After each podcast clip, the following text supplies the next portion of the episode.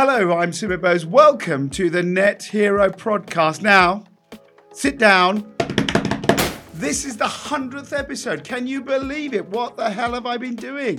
100 times. Thank you so much for tuning in, watching, because we've been doing a video lately, but also listening.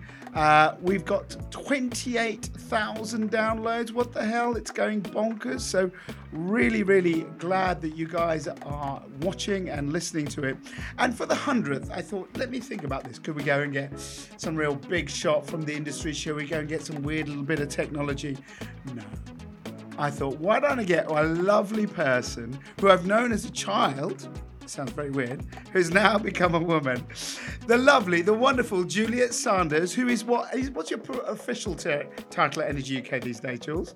Uh, the official one is Director of Strategic Communications. Ooh, uh, I know. Ooh, sounds uh. fancy. So I've got I go back a long long way, a really long way with Juliette. In fact, she was a young grad who just joined the energy sector, and we just started Energy Live News. And I want to do something slightly different, uh, and I hope you'll bear with me, uh, listeners. We we call this the Net Hero podcast, and we've had loads of people talking about great technology over the years. But actually, I love Jules to bits. I think she is actually a bit of a hero. So I want this episode to talk about why she's such an energy geek. Look at her. Look at those. Can we start by the earrings, please? Just show the yeah, earrings. of course I'm wearing them. Um, they turn. They These turn. are available to buy on the Killer Jewels website, um, along with other models, and we have more products coming soon for Christmas. So uh, let's yeah. let's start at the beginning. You yeah. you you've been in energy, as I said. Is it now 13 years, 10 years? How long you been now? Oh, good question. 2011. 2011, so, right? So 12, yeah, 12, 12 years. years. Yeah. So, what what got you into energy, and why are you so obsessed with it, girl? Firstly, congratulations on your Thank you. 100th episode. Very, very, very very happy to be here. Why did I join the energy industry? I think when I was at uni, so I studied engineering, manufacturing engineering, and we did a lot of kind of wider work around climate change and, and things like that. So I knew that I wanted to work in an industry where I could make a difference. And I think actually it was just that one of the energy companies had come to one of our kind of careers fairs at uni, which does get does show the value of doing those kinds of Yeah. things. Yeah, and so I just I wanted to work in a in an industry where I knew that I could make a difference. So I joined EDF on their graduate scheme. But the reason I've stayed is because it's just it's so interesting. I love learning, and I just think you know there is never a day in this job where i don't learn something new but it also has that purpose element where you you know you really do feel like you're making a difference as well. And so i think it ticks all of my boxes in terms of am i constantly learning? You know is it a job with purpose? And it's it's fun as well you know it's it's always fun when you get to go stand on the top of a nuclear reactor or a turbine or something like that you know so um but i think as well it appeals to that you know obviously i started off in engineering and now i'm in comms but i think you know there are some techie bits of the industry that are just powering forward and it's things to be proud of. So you know for example when you look at how offshore wind has changed just in the last decade in the UK Yeah, absolutely. and you know and you can talk about the turbines and you can talk about how much power they produce and you can see that innovation going on and it's yeah it's really exciting I think but I'm probably slightly too obsessed so yeah I, yeah, you do seem to have a lot of wind stuff. You've got the wind stuff in your background, the little turbine. Uh-huh. Let, let's go back to the beginning. So, this is what what I've, I've always seen you as kind of showing that thing, which I think is very rare actually in our industry, which is the enthusiasm for what we do. And I think this is a, a really important thing. But when you first started as a grad, you did lots of different things, didn't you? You, did, you went through Mhm. various bits. And there are a lot of young people who are probably now starting to look at this sector, the whole net zero energy space as a career. But I think when you when you joined, and it's only a decade or so, probably not so much. Let's start with a couple of things. How many girls were doing engineering when you were doing it at uni? Um, probably on the main engineering course. So we did two years of general engineering. So that was like, you know, fluid dynamics, programming, mechanics, structures, all of it. Probably there it was around 30%. But then when I specialized in manufacturing, it probably got up to about 50% um, female. We still, obviously, there's a massive issue in industry, not just with gender diversity, but all kinds of diversity. And I think the energy industry knows it has a long, long way to go on on some of that. But you're right. I think it starts off at those early stages, in you know, when you're thinking about what kind of subjects to study, and and you think about who you see in those kinds of roles, and does do you see a role for yourself in those kinds of jobs? Yeah. And you went and you did uh, various stints, as you said, first of all with EDF, and you, I think you went to a nuclear power plant. You did, you went and looked at kind of the retail side of the business. What do you think you learned about what energy is doing for society from this? Because th- this is very interesting. You said you, you wanted a job with purpose. Did you start to see the purpose of our, our energy sector? Yeah. And I think that's the great thing about grad schemes, right? Is that you actually get a chance to experience all these different parts of, of businesses, which you might not even know existed. So I didn't even know that big companies had a media team. I just didn't know that that was a thing. And then I met someone at EDF and they were like, you know, come join this team for six months. So I did it just just to kind of see what it was like. I never, ever, ever anticipated I would stay in that in that area. And then went into B2B energy efficiency and then into the B2C side for a little bit um, as an analyst. And then when I finished the grad scheme, then I did um, I joined Dungeon SB working as a media relations um, officer. But I think that you know even the comms side of it, I think very often people don't see it as important. You know, or especially yeah. if you're in a kind of engineering role, then you're just mm. like, oh, you know, it's the comms team. What you know, what are they doing all day? Yeah, what they're doing really, exactly. Yeah, just answering the phone. You know, every once in a while to a journalist, maybe doing some tweets. But it's actually the those kinds of roles are really important, exactly for the reason that you've just out, outlined. You know, actually, we need to attract hundreds of thousands of people into this industry. Right. You know, I think 1.2 million jobs in the net zero economy by 2050. And that's going to mean that we need to not only attract more people, but make sure that we get it right this time and make sure that we do attract people from all sorts of backgrounds, you know, all kind of diverse characteristics so that we're really kind of serving society in that way. So, yeah, comms is really important in that sense. But I think, I think for me, I saw the purpose of it before I even joined, you know, because you could see how much energy impacts climate change. And I think that was the real driver. I think the learning that I've had, particularly in the last five and you know two years is how much energy underpins the economy right. and that's the bit that i didn't really understand i think until you know until all of this stuff's come to light in the last few years so and then you moved you worked for Ørsted which is a big obviously uh, you know danish company that was called dong and now is very much in the forefront of the the wind side of things and you know, you're obsessed with wind. I, well, and I, I, and I don't mean say, personal wind. I, I have to say, Energy UK is technology neutral. So, as far as I'm concerned, all the technologies, you know, we don't represent upstream oil and gas. But apart from that, we we treat all the technologies the same. However, it is easier to dress up as a wind turbine than it is to dress up as a solar panel. That's all I'll say. And it's easier to make earrings that are wind turbines. We'll, but, we'll, get we'll get onto yeah. that in a minute. but you know, this is one of the things that's very interesting because it's one of those things that really, I think people, if you look at the public and you ask them what is kind of renewable energy, they're the two things people would say, or maybe three things. They'd say, "Oh, look, EVs." People can kind of see what an EV is. People can definitely see what solar panels are, and of course wind turbines. Who, you know, we literally I remember when we started Energy Live News, what two, three wind farms back in 2010, and now you know go pretty much anywhere in the country, you'll see them. They're part of the thing. But you've been up close, and there is something very interesting about them when you're on a little boat and bobbing around in the sea, isn't there? That that was quite a visceral experience.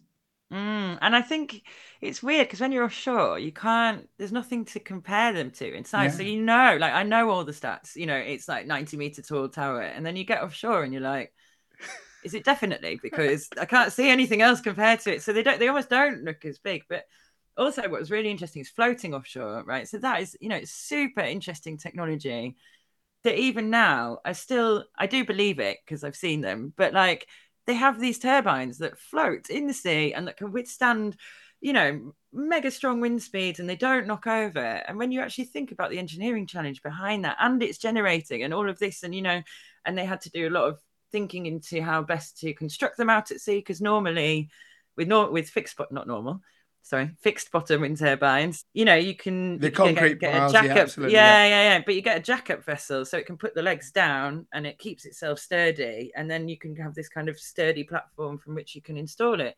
You can't do that with a floating offshore wind turbine, so it's totally different way of kind of putting it together, and and really interesting when you go and see them offshore they tilt to a little degree because they because of they're moving. Yeah, they're not stable. Yeah, yeah. So the best way I can describe them, if people are old, old enough, and maybe my audience is a bit mixed, but you know, Subbuteo. They're like Subbuteo things, but with a wind turbine. They yeah, yeah, yeah, yeah, yeah, yeah, exactly. I, I mean, I use rubber duck. You, you, yeah, yeah, rubber duck. but that technology thing, I suppose, is what people consider that net zero will be driven by technology, but that's not generally the case. How much do you see the idea of tech? Because there's a, another thing I want to explore with you is about human behavior, but the tech side is doing a lot, isn't it? Yeah, it's it's all of it in one, and I think that's the thing with net net zero. Zero means zero. Well, actually, it means maybe a bit more, but then yeah, takes away with carbon capture. But you know, you've got to throw everything at it. So I think part of it is is technology and innovation driven. And to that extent, you know, when you look at the decarbonisation of the power sector, all of that has pretty much been done without people having to do anything. So no. you have, you know, disruption where there's construction. But aside from that, I'm switching on my, my, my plug's the same, absolutely. The yeah. same light switch, yeah. and the electricity that's being produced to, to power that is much cleaner. But then there's been big efforts in energy efficiency, which is a huge part of reaching net zero, right? How do we stop the wastage that is just you know we're literally chucking money through the windows because our houses aren't insulated properly. So that's a big side of it. And the innovation that then will just make it easier for people to do you know that that's the point right? How do we make it as easy as possible for people to make the right decisions that are right for them? And that that means giving them the right information so that they can choose because it's not going to be the same solution for everybody. It of means course.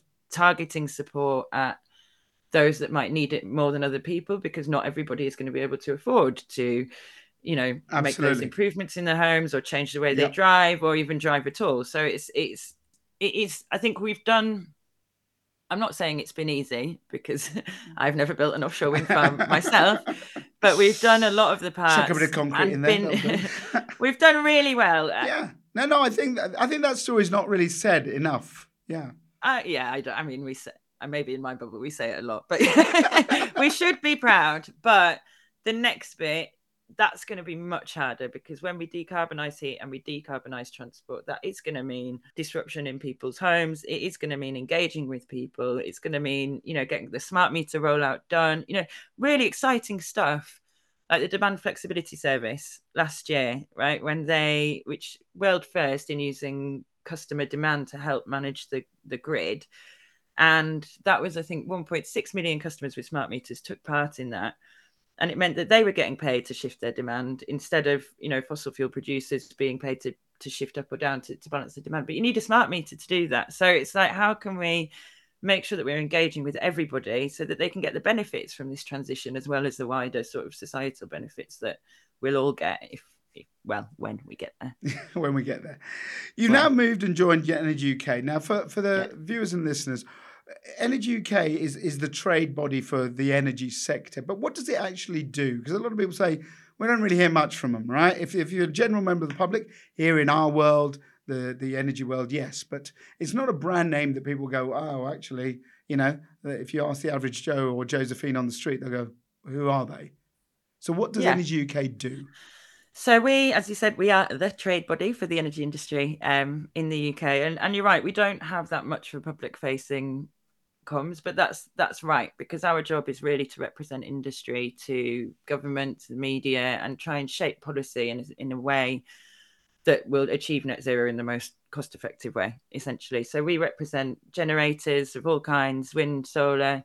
We represent retailers so you know the household names that sell you your energy um, I was about to start naming. Never do that because then you have to name them all. You'll have to name them all. It's, it's like the seven dwarves. no, I stopped myself there. yeah, yeah, yeah, yeah. There's a whole thing on yeah. being fair amongst the members, and we do everything in between. So, you know, EV charging companies, heat pump manufacturers, the whole system. We don't represent upstream oil and gas, but apart from that, we've, we've pretty much got it all.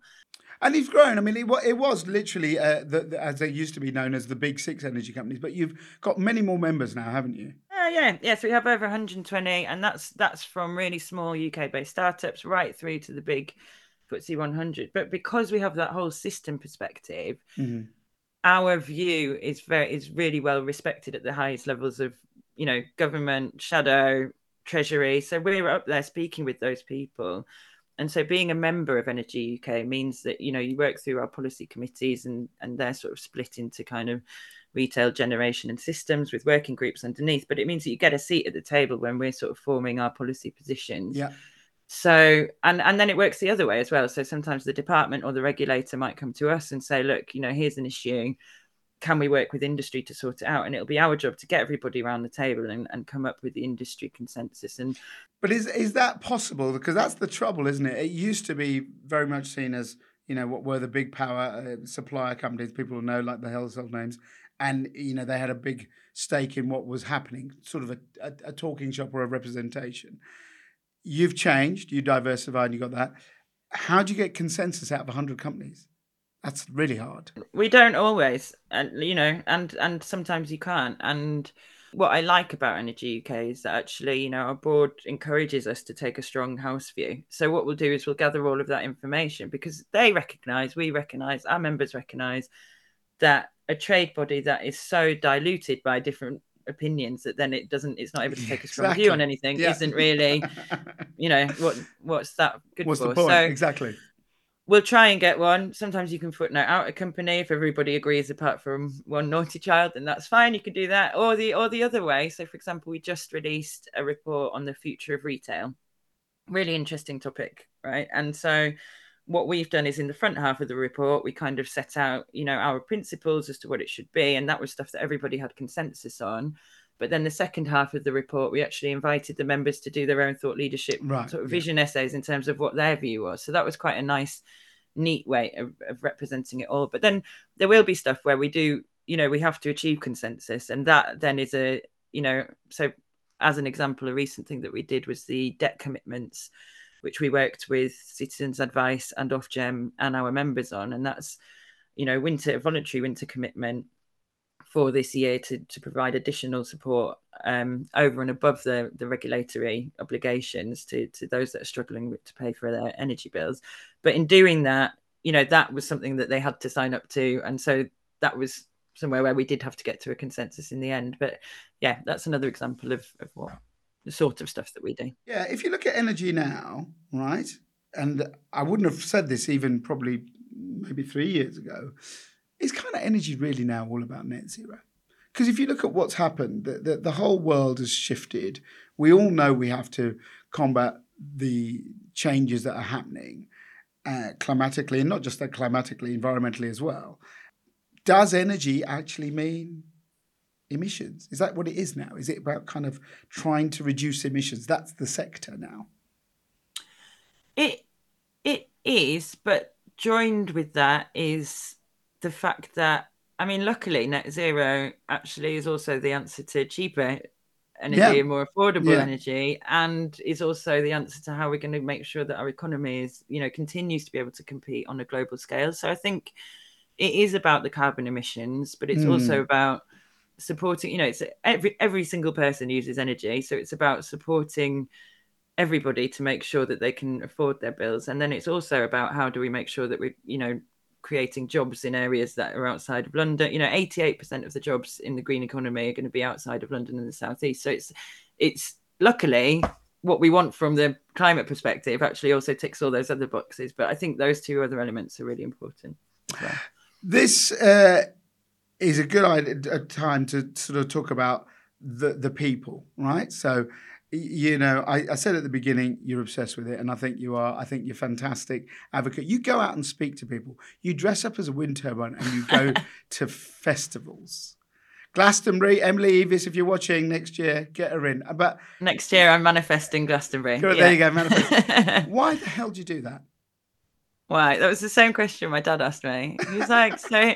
He's like, who's paying you? I was like, no one. Just doing it for the joke. Because I care, because I really care, and because I think I think there is a fun and creative way that you can engage with people. And actually, I think when you do it in a way yeah. like that, whether it's through music or through you know dressing up as a wind turbine, then or through earrings, for example, which are a conversation starter, or any of that, then it just opens the door to that conversation. So I think, yeah, I don't know why. I'm a bit mad. no, but there is, this is the thing that's very interesting that, you know, you talk to children now and the children, you know, my little one, he, he knows that the white bin is for recycling, right? Yeah, I certainly yeah. wouldn't have had any of that when I was growing up, right? And you know, younger people, particularly those in their early twenties now, it's a very big thing for them. And one of the things I've always criticised, I'm a, I'm a flipping old donkey now, but I also I was quite kind of young and funky, and we sort of brought energy to the masses. It's more important now than ever than communicating. So doing things like what you're doing, do you do it? I know you do it because you enjoy it and you want to tell it, but do you kind of see that it can actually do the thing that's really important, which is bring everyone on this journey? Because it's not, there's no point just industry and sort of business people doing it. We've got to take ordinary people to understand why they should try and change their behavior slightly. Yeah, no, absolutely, and I, and I think it's it is that, and it's also the jobs element, right, as well. So I think it's there's something there that when I when I first went to the festival as the wind turbine, it did it did actually work. I By the way, you've got I- to check this out. Uh, it's Ki- Killer Jules. Look for her with a K. Look her up and just see some of her photos dressed up. Fantastic. Sartorial elegance, 10 out of 10. Thank you.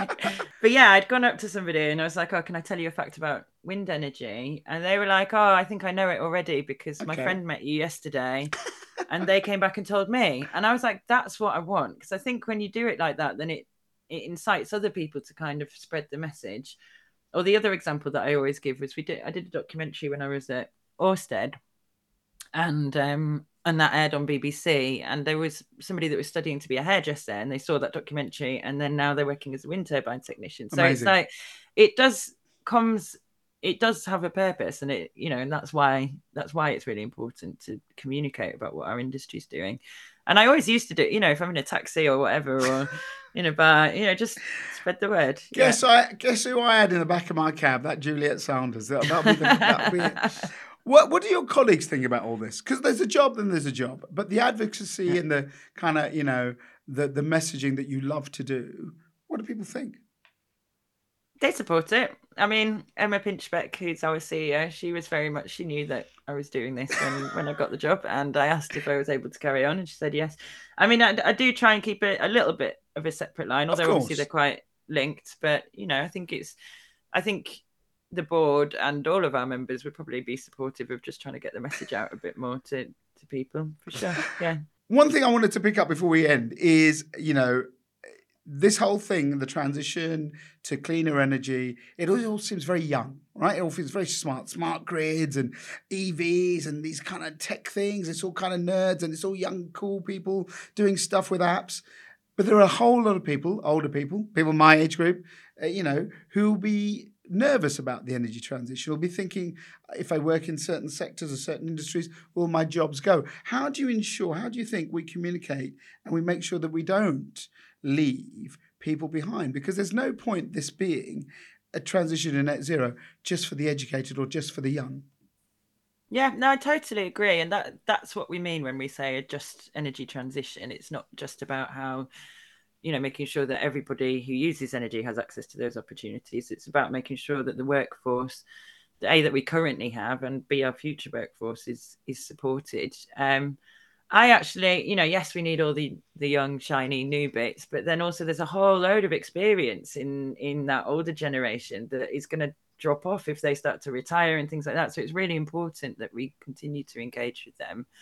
Um, and there are schemes. I think there's lots of opportunities for transfer over. So for, if you look at floating offshore wind, as an example, that was invented by two guys, or the, the kind of concept that came that that enabled that was two people that worked in the oil and gas industry course, yeah. and yeah. they saw that technology and then they thought actually if we marry that with offshore wind can we do something there and that's now you know set to be the next biggest technology globally to, in terms of um, sort of clean technology rolls out rollouts so there's definitely opportunities there you know again with gas gas engineers you know course, they we're gonna need engineers. engineers in Yep. decarbonized heating engineers so there's there is lots of opportunities for retraining reskilling industry should be working with government to provide those. And that's why as soon as we get that long term, if government provides the sort of the long term targets and the long term views that then enables industry to ramp itself up both in terms of training, but also the supply chain and all the other bits that you need, then actually that's where government and industry can work really closely together to make sure that we have that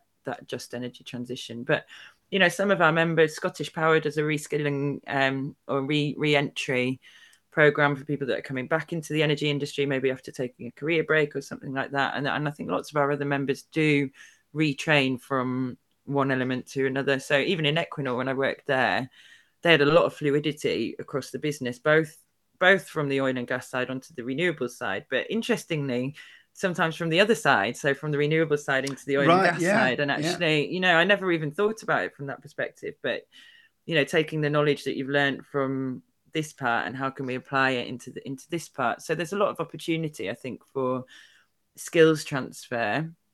And the other thing that I would say is quite often in energy, people can come in having no experience. You know, there is so many opportunities to be trained up, and these companies do it well. So there there should be plenty of opportunities for everybody if they want to join an industry that has purpose. Well, you'll definitely be around in 2050. What do you reckon the world will be looking like then? I would not like to guess. I, I don't make judgments like that. No, no, no. I'm not. I'm not a betting woman. No, no, no. will you still be dressing up as a wind turbine in 2050? By, uh, by the way.